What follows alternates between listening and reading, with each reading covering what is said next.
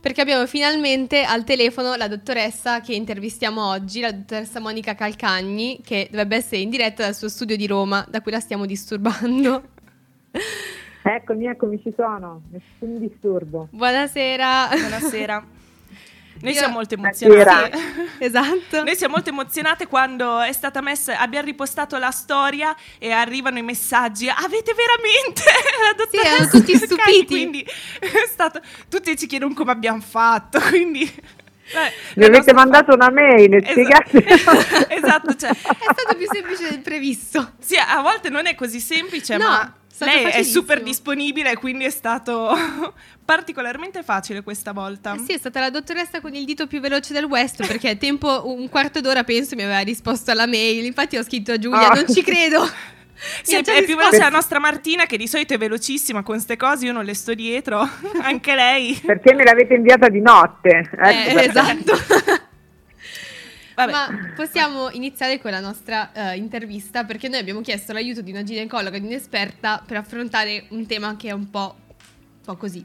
Esatto. Un po' tabù. Esatto, parlare di un argomento tabù, fare tutte le domande imbarazzanti che mh, mm, di solito non si fanno, ma in realtà questa dottoressa qui in particolare, già essendo molto attiva sui social, va anche contro questo tabù raccontando questa realtà. Esatto, esatto. Eh, voi chi mi segue sa bene che una delle mie rubriche che ha avuto più successo era Domanda Aliene, che poi è finita o per il momento in realtà è stata congelata eh, proprio perché insomma per dare spazio a nuove rubriche, ma è una di quelle rubriche dove io rispondevo alle domande più strane, più mm-hmm. assurde. Questo non eh, diciamo per schernire, per carità, anche se qualche domanda ovviamente strappa il sorriso. Eh, voi considerate che ci sono programmi storici tipo Poverissima che ha fatto delle gaffe delle persone, no? il, il, il suo perché il suo must, ma è perché quelle domande normalmente rimangono senza risposta e almeno così con un minimo di ironia ehm, si è riusciti a, ad avere una risposta a domande che possono sembrare strane. Dico sempre domandare illecito, rispondere cortesia. Giustissimo. Infatti noi oggi eh, all'educazione di Sofì abbiamo pensato di fare un po' step by step cosa succede per la prima visita ginecologica. Esatto, perché prima, dopo pensando il terrore che proviamo esatto. magari noi e i nostri coetanei, perché comunque dai anche l'età attorno ai 20 anni che ci si inizia a chiedere dovrei andare dal ginecologo e comunque c'è una paura perché non si sa, perché non se ne parla abbastanza e quindi abbiamo pensato perché non farlo Lo noi? Lo facciamo noi, ci informiamo noi in primis e facciamo sapere anche ai nostri ascoltatori effettivamente cosa succede. E quindi abbiamo anche pensato di fare un po' una guida. Sì, una specie di guida. Un prima la visita, durante la visita, dopo, un po' per capire. Certo, certo. Allora, intanto eh, ci si dovrebbe approcciare alla visita ginecologica un po' prima dei vent'anni. Giustissimo. Eccoci qua, poi... e già siamo perfette. e quindi diciamo intanto un pochino prima, addirittura si può andare dal ginecologo prima di aver avuto rapporti. Mm. E, mh, normalmente si aspetta la prima mestruazione, ma non è detto che ci si debba rivolgere al ginecologo prima perché magari non ho avuto ancora la mestruazione, ho dolori, ho perdite, ho fastidi, ho bruciori e quindi piuttosto che fai da te come noi italiani siamo abituati a fare perfettamente, andiamo in farmacia e compriamo il prodotto da banco, sarebbe opportuno invece eh, rivolgersi allo specialista. Giusto. Partiamo dal, dal, diciamo, più, dal um, caso più comune che è la ragazzina che ha già avuto rapporti sessuali mm. e che ha paura di avere magari una gravidanza in attesa o semplicemente vuole avere delle spiegazioni, non capisce perché non raggiunge sempre l'orgasmo, piuttosto ha fastidio in alcune posizioni durante i rapporti sessuali quindi eh, è per quello che deve incominciare ad approcciarsi al ginecologo. Il mio consiglio è cercate di parlare con le vostre mamme, cercate di mh, approcciare l'argomento ginecologo se proprio non ve la sentite di dire che avete avuto rapporti, magari iniziate a dire che avete dolori mestruali, che avete le mestruazioni irregolari, però insomma se una mamma che ha un minimo di intuito lo capisce. Quindi usiamo un po' una bugia bianca. Sì, una, una, di quelle bugie bianche che ti serve più che altro per agganciare il discorso, mm-hmm. anche perché voi ve lo immaginate, no? Andate davanti a mamma e dice mamma oggi ho fatto l'amore per la prima volta, Buongiorno. colpo. avrei una cosa da dire e sarebbe successa una cosa. Cioè, non tutte le mamme sono così aperte e così accoglienti per una cosa del genere e quindi cercate comunque un sistema per farvi accompagnare. Se poi invece vi rendete conto che c'è una estrema chiusura mentale e purtroppo ce n'è ancora tanta di chiusura mentale da questo punto di vista, sappiate che potete andare dal ginecologo anche da minori senza l'autorizzazione dei genitori, perché c'è una legge che è quella che regolamenta l'aborto, che è la 194 del 78, che permette al ginecologo di visitarvi anche senza l'autorizzazione del genitore e di prescrivervi anche la contraccezione ormonale, anche se siete minori.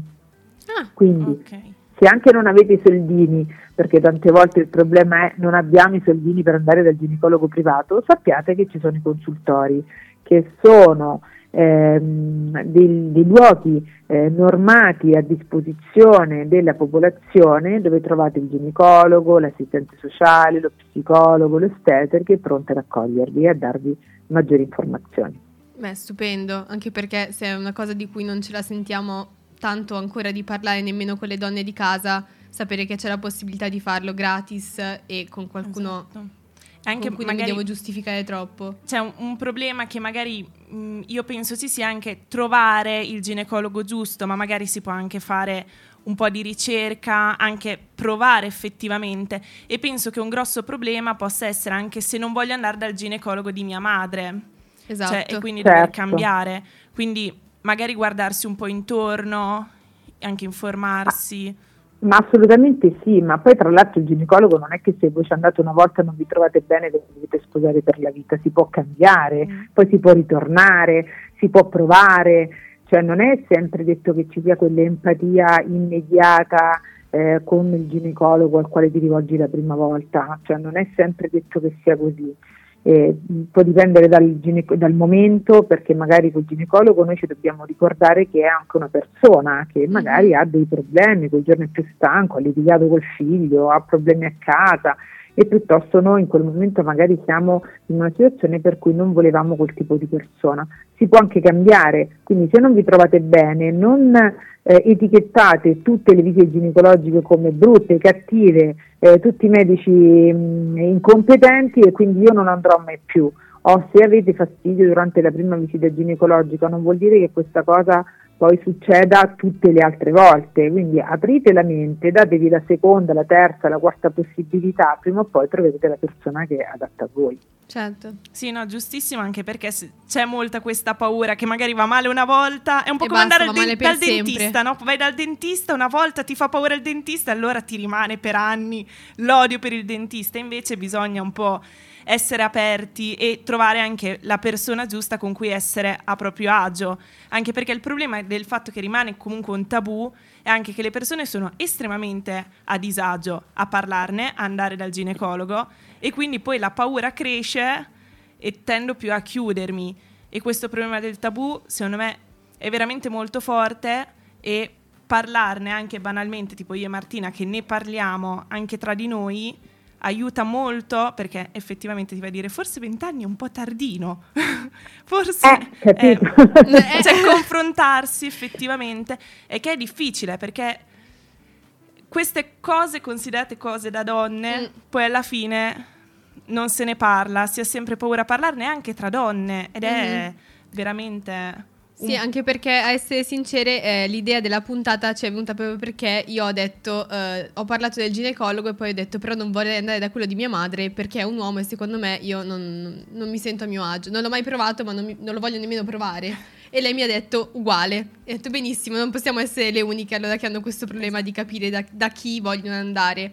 Quindi basta sapere che si può cambiare e che può essere anche una giornata no per noi e per la persona che ci sta curando. Esatto, esatto. E il fatto di essersi trovate male una volta, per esempio, sai quante volte vengono dei pazienti che ti dicono non faccio un pap test da 5 anni perché l'ultima volta è stata una esperienza traumatizzante. Io tutte le volte dico adesso cercherò di riabilitare la figura del ginecologo perché? Perché non è detto che faccia male sempre, dipende eh certo. dalla delicatezza che si utilizza, dall'operatore. Quindi non fermatevi perché la prevenzione è importantissima. Poi tra l'altro proprio questo è il mese in cui abbiamo parlato del cervicocarcinoma e della prevenzione utilizzando il PAP test, utilizzando l'HPV test, facendo il vaccino per l'HPV e la prima prevenzione è farsi controllare.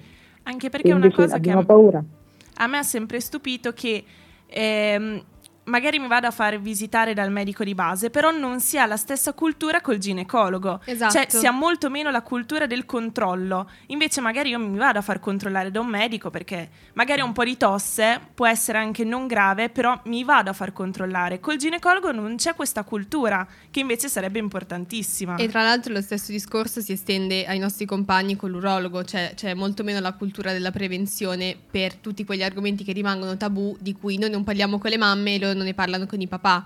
Cioè, il, il problema purtroppo rimane lo stesso. Con l'andrologo è ancora peggio, cioè per i maschi è ancora peggio. Diciamo che negli anni, col fatto che abbiamo iniziato a, ad affrancarci anche noi donne dal ruolo di donna che sta a casa, che non deve godere, che deve essere una specie di bambola e quindi che è deputata solo a fare figli, per cui si andava dal ginecologo solo quando si doveva partorire, e, ma neanche in menopausa, perché tanto la menopausa più o meno ce l'hanno tutti, i sintomi più o meno si conoscono, quindi non ci si andava. Le donne piano piano hanno iniziato ad affrontare il problema, ad affrontare l'argomento e anche proprio per un, motivo, un problema di rivalsa hanno iniziato a controllarsi e andare dal ginecologo. Per i maschi è ancora peggio, perché per un maschio andare dall'andrologo vuol dire ho un problema e avere un problema vuol dire non funziono, se non funziono non sono più lo stallone per cui io sono stato cresciuto, perché purtroppo ancora noi abbiamo questa mentalità che la femmina deve diciamo stare attenta a come si esprime, stare attenta a come si veste, stare attenta a quello di cui parla perché potrebbe essere etichettata, il maschio deve essere lo stallone di turno, non è basta, insomma questi stereotipi sì. dovremmo essere in grado di eh, ormai abbatterli e cerchiamo di far fare prevenzione anche ai maschi.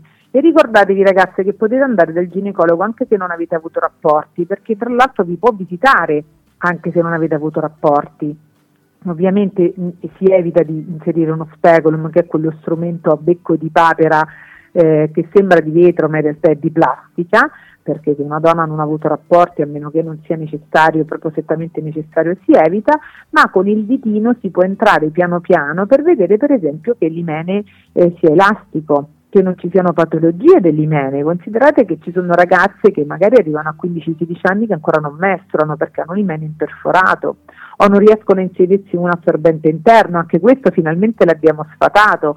Per anni le ragazze non hanno inserito assorbenti interni per paura di esatto, perdere la verginità. Sì. Mi ricordo quando ero più piccola era quello che si diceva più spesso, no, no, assorbente esterno perché l'assorbente interno lo metti solo dopo che hai fatto sesso la prima volta. E quindi saliva esatto. un momento di panico perché, ah ok, allora non si fa, vabbè, bastava saperlo. Esatto, invece finalmente abbiamo capito che si può inserire l'assorbente interno anche senza aver avuto rapporti penetrativi perché l'imene è elastico e non è più una membrana come veniva pensata, si pensava fino a qualche anno fa che fosse una specie di tenda che veniva perforata da qualsiasi cosa entrasse, che fosse il dito, che fosse a maggior ragione un assorbente interno, poi finalmente si è capito che questa cosa non è così e che l'assorbente interno non rompe l'imene, lo può eventualmente un pochino lacerare, ma non si perde la verginità così. Anche perché allora pensate a tutte le donne omosessuali o agli uomini omosessuali, se la verginità fosse legata alla penetrazione di un pene in una vagina abbiamo chiuso, insomma tutti gli sì. altri sono vergini sempre. Esatto c'è da affrontare prima di tutto un po' l'imbarazzo di della vado, prima visita. Effettivamente arrivo alla mia visita, ci chiedevamo dottoressa se ci può un attimo guidare in che, que, come funziona un po' la visita tipo. Allora, la prima cosa che si fa è parlare, quindi si eh, fanno una serie di domande sulle caratteristiche delle mestruazioni, se ci sono eh, una persona è stata sottoposta a interventi chirurgici, se ha familiarità per alcuni eventi, per esempio eh, magari una familiarità per cancro al seno piuttosto che per eventi cardiovascolari e, ehm, e poi si inizia a capire eh, come fare la visita ginecologica, quindi se si può visitare la donna o meno. Durante la visita si può fare anche il PAP test per la prevenzione del cancro del collo dell'utero o il tampone vaginale che invece viene fatto con un cotton fioc per individuare le infezioni. Si può più o meno fare un'ecografia transvaginale. E quindi a quel punto bisogna sedersi sul lettino ginecologico. A quel punto arriva quel lettino. Io, io sono convinta che quello sia il 90% del motivo del terrore. Sì, totale. Anche cioè, perché mia esatto. mamma mi dice sempre che è freddissimo e quindi io eh, che non voglio avere freddo quasi mai, infatti sto benissimo in questo studio con 40 gradi, al lettino di eh, meno oh, 20 gradi mi fa fermo. Un fa un po' sala delle torture. Eh, un pochino. Cioè, secondo me il terrore no, è lì. Dai, un po' di terrore c'è lì, eh. Allora, regola numero uno, togliersi i pantaloni e cioè denudarsi dalla vita in giù. Ci sono tantissime ragazze che si mettono, non solo ragazze, sul lettino con gli slip date dal, prese dall'ansia e quindi la prima cosa è che è difficile è togliersi lo slip. Dopodiché bisogna sedersi in punta al lettino, distendersi e poggiare o i piedi o l'incavo delle cosce, quindi la parte indietro praticamente del ginocchio, su quelli che sono questi trespoli che si chiamano cosciali e quello dipende un po' da come è abituato il ginecologo. A quel punto cercate di mantenere il basso e il sedere sul lettino e vedrete che non sentirete nessun fastidio. Ma lei ha dei consigli un po' pratici per superare quel momento di disagio quando siamo sedute con... Cioè uh, se, se, inizio a parlare a cioè, raffica. Cioè, esatto, posso parlare del tempo, posso chiedere, ah, ma che bel colore che ha questa parete. Ma sì, assolutamente. Pensate che la, la, cosa più strana che mi è capitata è che una ragazza mentre la visitavo chattava col telefonino, quindi era talmente rilassata, in realtà poi mi ha detto per non pensarci perché altrimenti mi viene l'ansia, è rimasta col telefonino capisco, e si vedeva TikTok capisco, mentre io compagna. esatto, no, capisco al momento. Ma la, una volta superato questo imbarazzo, questo scoglio della prima visita, il dopo, cioè quanto spesso poi la devo richiamare? Una volta all'anno, massimo 18 mesi in linea generale, a meno che non ci siano delle problematiche per cui è necessario un controllo prima. Mettiamo per esempio si veda qualcosa, una cisti ovarica, l'ecografia, si decide di iniziare una terapia con la pillola e si ha necessità di controllarla, allora eh, ci si può vedere anche ogni sei mesi, altrimenti una volta all'anno è più che sufficiente. Ok, quindi a meno che non, non si abbiano domande, dubbi o bisogni particolari, teniamo quella come come cadenza esatto. per la esatto. visita. Fantastico. Esatto. Ah, e anche per gli esami? Qualche esame che dobbiamo fare nel mentre? Allora, gli esami, l'unica cosa, gli esami di sangue che si devono fare li decide il ginecologo di volta in volta. Per prendere la pillola non sono più necessari, come da eh, indicazione dell'Organizzazione Mondiale della Sanità, e quindi quello però è una cosa che poi gestisce il medico di famiglia eventualmente. Per quanto riguarda il pap test invece si fa una volta addirittura ogni tre anni per cui se ci dovessimo basare solo sulla frequenza del pap test la visita sarebbe ancora più diradata. In realtà sarebbe invece il caso comunque una volta l'anno anche per cercare di capire come ci si trova con la contraccezione, eventualmente in un momento si ha necessità, poi no, oppure quando si va dal ginecologo non si ha necessità e poi invece insorge e poi da lì partono tutte le visite invece extra se si ha una vaginite, un'infezione, un prurito, un dolore. Capito. Sì, dai, un po' per tutte le necessità, poi immagino si prendono anche un po' le misure eh, a seconda delle necessità della persona. Sì. Iniziamo anche con un po' di domande imbarazzanti sì. di già. Ti, ve- ti vedo, pro- ho visto ma via pronta con le vai, domande. Vai, no, Io ne ho una super imbarazzante. Cioè, come funziona per la depilazione? Cioè, bisogno di depilarsi è la mia prima domanda. Non, cre- non credo che tu sia l'unica, perché è una di quelle domande che circolano di sì, continuo che nessuno ancora. vuole fare, ma che alla, poi fanno a me come se io lo sapessi. Io non lo so, sono la prima persona che si fa questa domanda. Serve depilarsi per fare una visita ginecologica? No, non serve depilarsi, a noi non, serve, a noi non interessa assolutamente nulla. Vediamo tutto, dalla donna nature a quella che è completamente in plume, quindi completamente depilata. Devo dire ultimamente sono molto di più le ragazze depilate che ci tengono particolarmente, eh? se invece sono venute magari in ambulatorio e non erano organizzate per farsi visitare, gli dici beh che ti visito, ti guardo e ti dicono ma non mi sono depilata, ma tranquilla, tranquilla, tranquilla, siamo poi tutte donne, quindi sappiamo che non possiamo essere sempre perfette, eh. non c'è necessità assolutamente. Ma tra l'altro depilarsi completamente è una cosa che va bene? In realtà no, Ah, perché i peli devono essere, sono stati messi lì per uno scopo, per ridurre l'attrito con i genitali eh, durante il rapporto sessuale, per proteggerci dalle infezioni perché ehm, intrappolano tutti i germi ed evitano che questi entrino in vagina e poi nei genitali esterni ancora più in alto. L'ideale è ovvio che eh, anche avere i peli molto lunghi potrebbe essere da questo punto di vista eh, un po' meno, un po' più fastidioso soprattutto quando si hanno le mestruazioni per mantenersi certo. più pulite e anche per una questione estetica. Quindi io quello che consiglio è che, che mh, a volte ehm, mi, mi sento in dovere di fare è quello di dire accorciateveli, cioè invece di depilarvi completamente, tra l'altro con la lametta rischiate anche di tagliarvi, se li accorciate anche con la eh, macchinetta delle basette che usa papà o il vostro fidanzato a saranno contentissimi. Tutto questo verrà fatto senza confessare niente, negare fino bravo, alla morte. Bravo, mantenete però a quel punto la lunghezza del pelo comunque adeguata e non siete come tutte i pupe di 6 anni.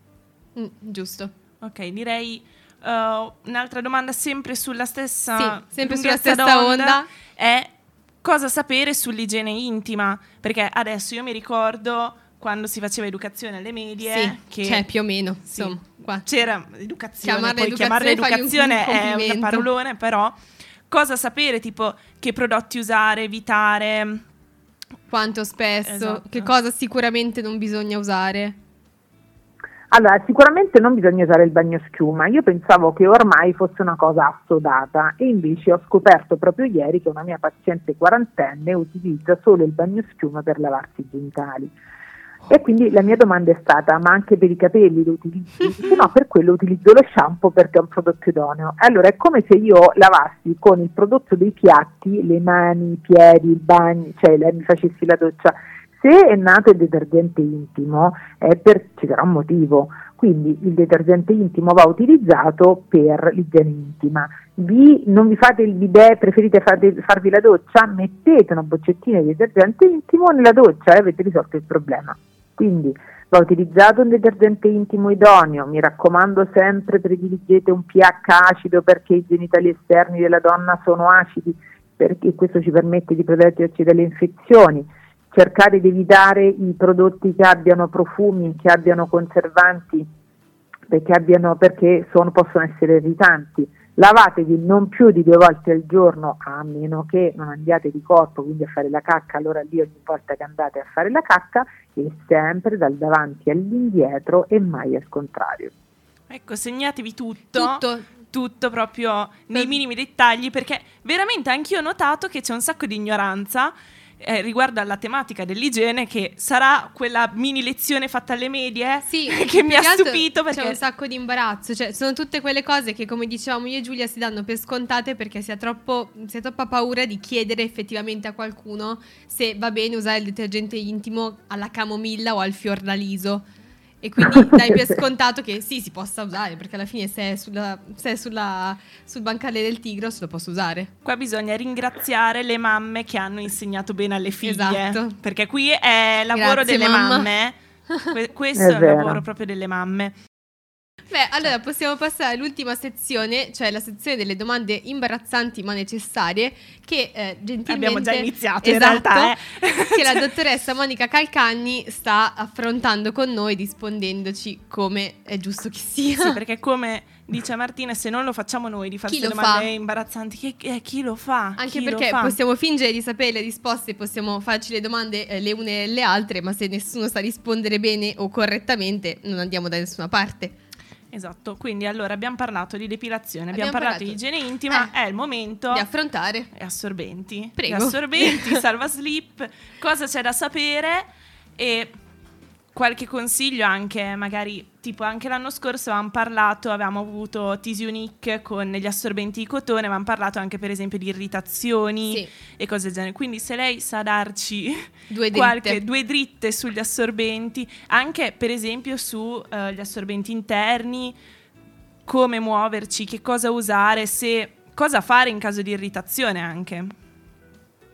Allora, gli assorbenti, eh, ehm, parlando di assorbenti si apre un mondo, ne esistono di tantissimi tipi, intanto ne esistono di diverse grandezze, il giorno, il notte, con le ali, senza ali, ci sono quelli di cotone che sono anallergici, ci sono quelli con l'argento proprio perché si possono utilizzare per le infezioni, ci sono gli assorbenti interni che sono con l'applicatore, senza applicatore, anche quelli possono essere di cotone anallergici, ci sono addirittura le, quelli lavabili che sono invece friendly perché eh, si spende molto di meno, ci sono le mutande assorbenti, lo slip assorbente, quindi ha questa diciamo, sostanza assorbente incorporata per cui evita sicuramente più le, le irritazioni e le infezioni delle sostanze e del materiale eh, sintetico che ricopre la maggior parte degli assorbenti, ma abbiamo anche le spugne mestruali, le coppette le mestruali, coppette. il disco mestruale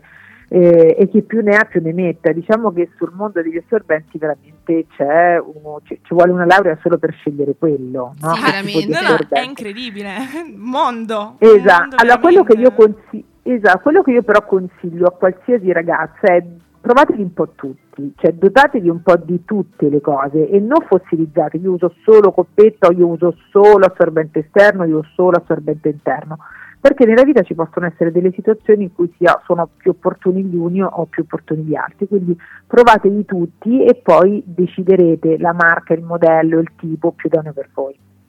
Ok. Sì, anche una cosa che si deve. Secondo me, molto per. Mentre per altre cose, tipo per l'igiene, secondo me è importante la mamma che ti dà l'educazione. Gli assorbenti, secondo me, sono una di quelle cose che tocca provare, provare sì. tutti i metodi, esatto. provare fino a quando non trovi quello che è meglio per te, anche perché parlando con le varie persone io trovo anche molti pareri che discordano su alcune sì. cose, per esempio la coppetta mestruale. A me piacerebbe, ma secondo me i bagni non sono ancora no, pronti mm. per la coppetta mestruale. No, per nulla direi. Cioè, e tra l'altro secondo me... Ci... Vada, dimmi, vada. dimmi, scusa. Vai. No, ci sono um, opinioni diverse sia sugli assorbenti sia sui salvaslip. Per esempio, uh, tutte le volte che magari finiscono i miei e devo usare quelli di mia madre, preferirei, non, cioè, preferirei morire piuttosto che usare i suoi perché non mi ci trovo per niente. Come lei non si trova con i miei, come Giulia non si trova con i miei assorbenti quando me li chiede qui a scuola. Cioè, è normale perché poi ognuno trova il comfort nel prodotto che usa di più e quindi ti adatti per bisogno ad usare gli altri, però potendo scegliere andresti di volata al supermercato.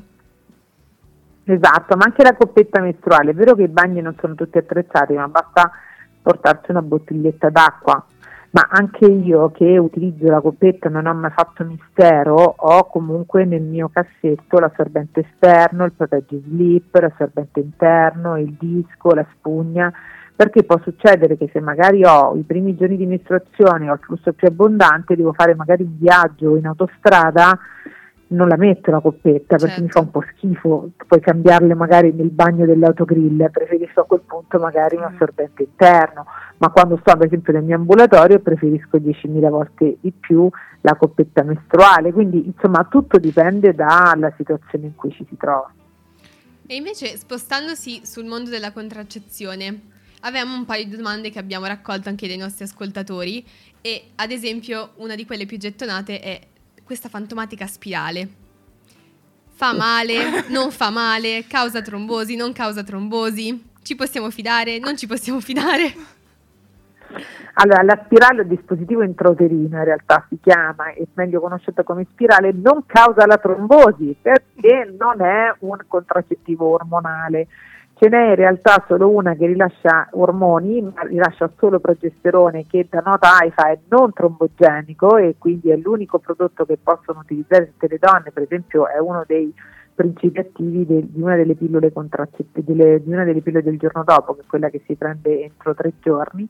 E, e lo rilascia poi solo a livello del, del corpo uterino. Proprio oggi ho inserito una spirale ad una una mia paziente 25enne che mi ha fatto la stessa domanda e mi ha detto ma perché ancora c'è qualcuno che dice che le spirali non si possono inserire nelle donne che non hanno partorito?